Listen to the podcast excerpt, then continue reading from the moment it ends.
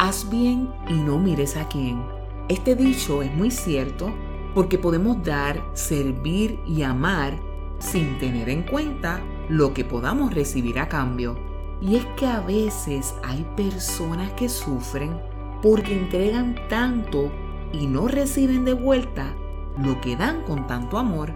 Por eso hoy te enseñaré a cómo amar aunque no seas correspondido de la misma manera. Soy tu consejera psicoeducativa, doctora Villamil, y te doy la bienvenida a este episodio titulado No esperes reciprocidad. Saluda, sonríe, ayuda, demuestra cariño, ama. Si ponemos en práctica cada una de estas acciones, lo más lógico es que recibas a cambio lo que diste.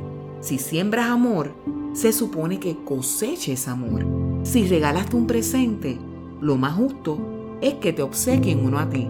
Esto sucedería en un mundo ideal, pero en el mundo real no siempre funciona así.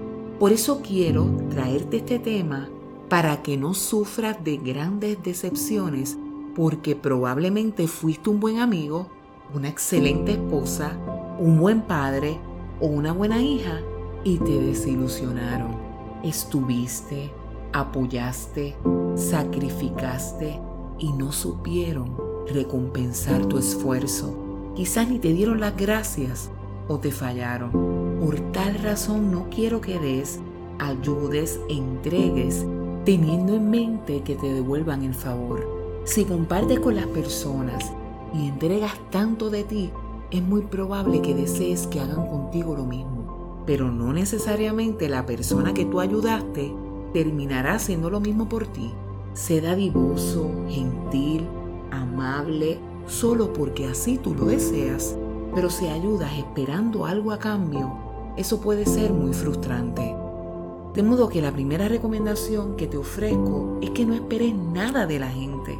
Porque si esperas algo y eso no llega, te vas a sentir muy triste si no esperas nada de nadie, cuando te den, ayuden o apoyen, lo vas a ver como una bendición. En mi caminar he ayudado a muchas personas, pero no necesariamente esas mismas personas han estado conmigo en mis momentos de dificultad. A veces me he sorprendido por aquellos que sin pedírselo me han brindado su colaboración. Pero como te dije anteriormente, no todos ellos fueron exactamente a quienes ayudé. A lo mejor deseas que en tu dolor te acompañe ese amigo tan especial, un hermano cercano de la iglesia o un familiar. No obstante, puede que el que esté para ti sea alguien que tú no esperabas. Si eso te sucede, da gracias a Dios por ese individuo que está contigo, porque esa persona se convierte en las manos de Dios en esta tierra. No sufras esperando más de la gente. No esperes llamadas, no esperes visitas, no esperes apoyo económico, no esperes nada de la gente.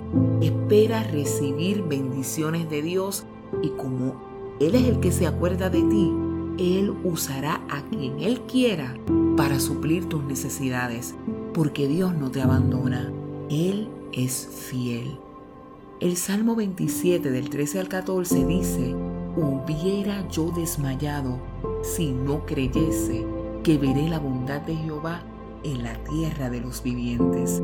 Aguarda Jehová, esfuérzate y aliéntese tu corazón. Sí, espera Jehová. Estos textos nos motivan a que esperemos de Dios lo mejor. Él atenderá cada una de nuestras necesidades. También Él se encargará de ti.